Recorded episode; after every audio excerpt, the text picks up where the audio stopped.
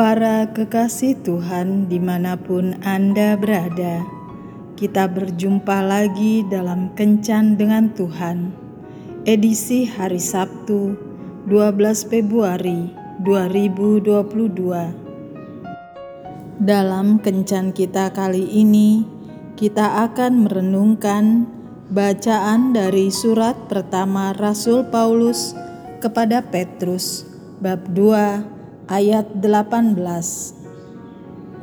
Hai kamu hamba-hamba tunduklah dengan penuh ketakutan kepada Tuanmu.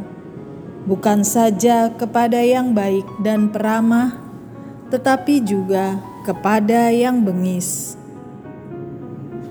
Bapak, Ibu, dan saudara-saudara yang dikasihi Tuhan, Suzuki Violence School memiliki cara unik melatih murid-muridnya bermain violin.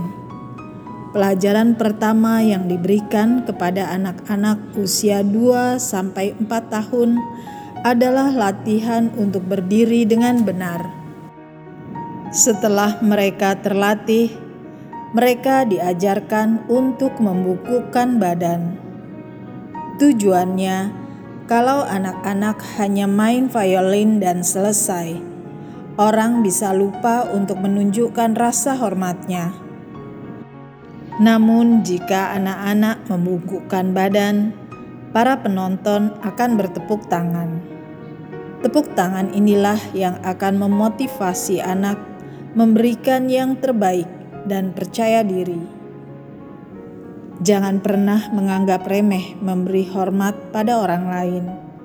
Menunjukkan sikap hormat kepada atasan rekan kerja, dan relasi yang kita temui dalam keseharian adalah salah satu langkah mencapai prestasi terbaik.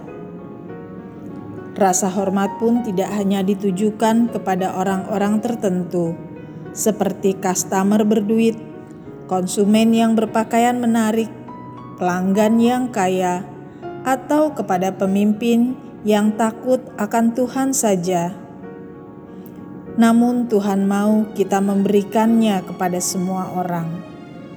Lihatlah Samuel. Ia sangat menghargai dan tunduk pada perkataan Imam Eli, meskipun ia tahu benar bagaimana kelakuannya, terutama kepada anak-anaknya. Sebagai imam dan kepala keluarga, Imam Eli tidak punya wibawa itu terlihat pada tindakan buruk yang dilakukan kedua putranya. Namun demikian, hal itu tidak menjadi alasan bagi Samuel muda untuk bersikap kurang ajar. Ia menaruh hormat pada Imam Eli karena Tuhan, sebab ia melayani Tuhan, bukan manusia. Pada akhirnya, sikapnya itu membuat Allah begitu mengasihinya Bahkan di kemudian hari, Tuhan mengangkat anak muda itu menjadi nabi besar.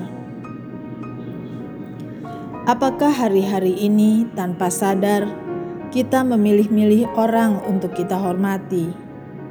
Ketahuilah, cara kita menghormati semua orang menunjukkan siapa kita yang sebenarnya. Berdoalah agar kita diberi kerelaan untuk menaruh hormat dan tetap tunduk pada otoritas di atas kita, walaupun mereka tak pantas menerimanya, karena kita melakukannya untuk Tuhan. Tuhan Yesus memberkati. Marilah kita berdoa. Tuhan Yesus, berilah aku rahmat kerendahan hati sehingga aku mau menghormati siapa pun juga, termasuk mereka yang berseberangan denganku. Amin.